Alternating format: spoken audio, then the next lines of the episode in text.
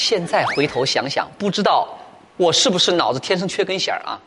自从我第一个孩子幼儿园升小学的时候，我压根就没操过学区房这个心。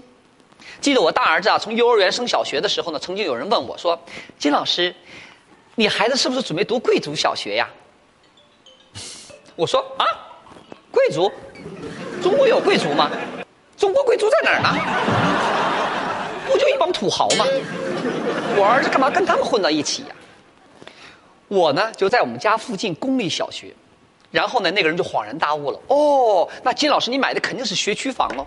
我说没有，我找的是最离我们家最近的学校，方便我们孩子自己上学。我才不送呢，多累呀！不是姐，那那你家孩子的学习成绩能行吗？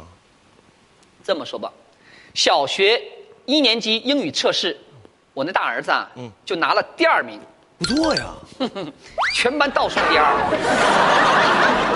不能吧？你家不还有个老外呢吗？是啊。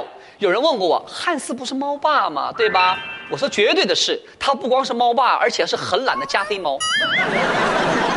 你说我们家汉斯一个德国人嘛，会英文、会德文、会法文的，但到现在为止，他都没教过孩子一句。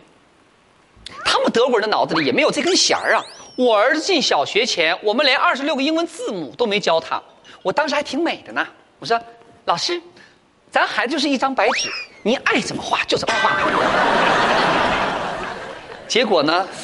我想的挺美的，老师呢想的更美。我们指望老师给孩子补习，老师呢还指望我们给孩子自己请补习的老师呢。那一次英语测试以后呢，老师把我叫去谈话了，然后语重心长的跟我说：“金老师，你还是想想办法给你儿子在外面补补课吧。”我说：“怎么了？”他说：“你儿子英语差也就算了，好歹你们家有英语的环境哈。可是您的孩子数学也不怎么样啊。”不是一般的差呀！他说有一天上课的时候呢，他问所有的同学一百块钱里有几个十块钱，结果呢，你们家的孩子很开心的举了手一个。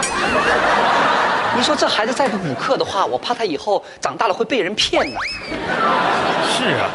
我就直接就跟老师说了，我说的，老师，谢谢您啊，补课什么的呢，我肯定不会参加的，我知道你们很辛苦。关于我的孩子呢，我也没想过让他名列前茅，只是让他跟同学搞好关系，然后在班里上能跟得上就可以了。这样吧，老师，我也不给您太大的压力，你呢也别给我们家的孩子太大的压力，拜托了。妈呀，你就这么说的呀？我就这么说的。我估计这个老师啊，从来没见过这么不求上进的家长。这叫别人家的家长，那就是经济。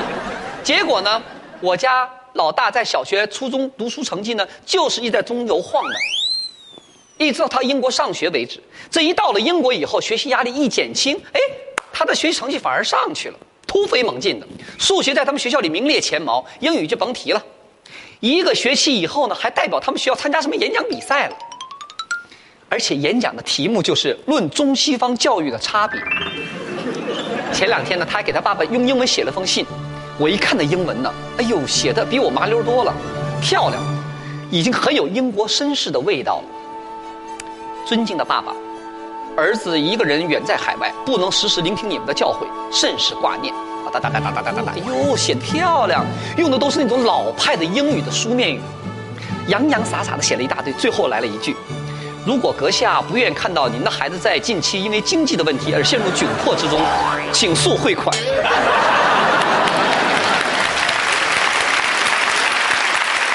重点就是最后一句啊，催钱啊！是啊，你看，你看，不但英语上去了，连钱都数得清了。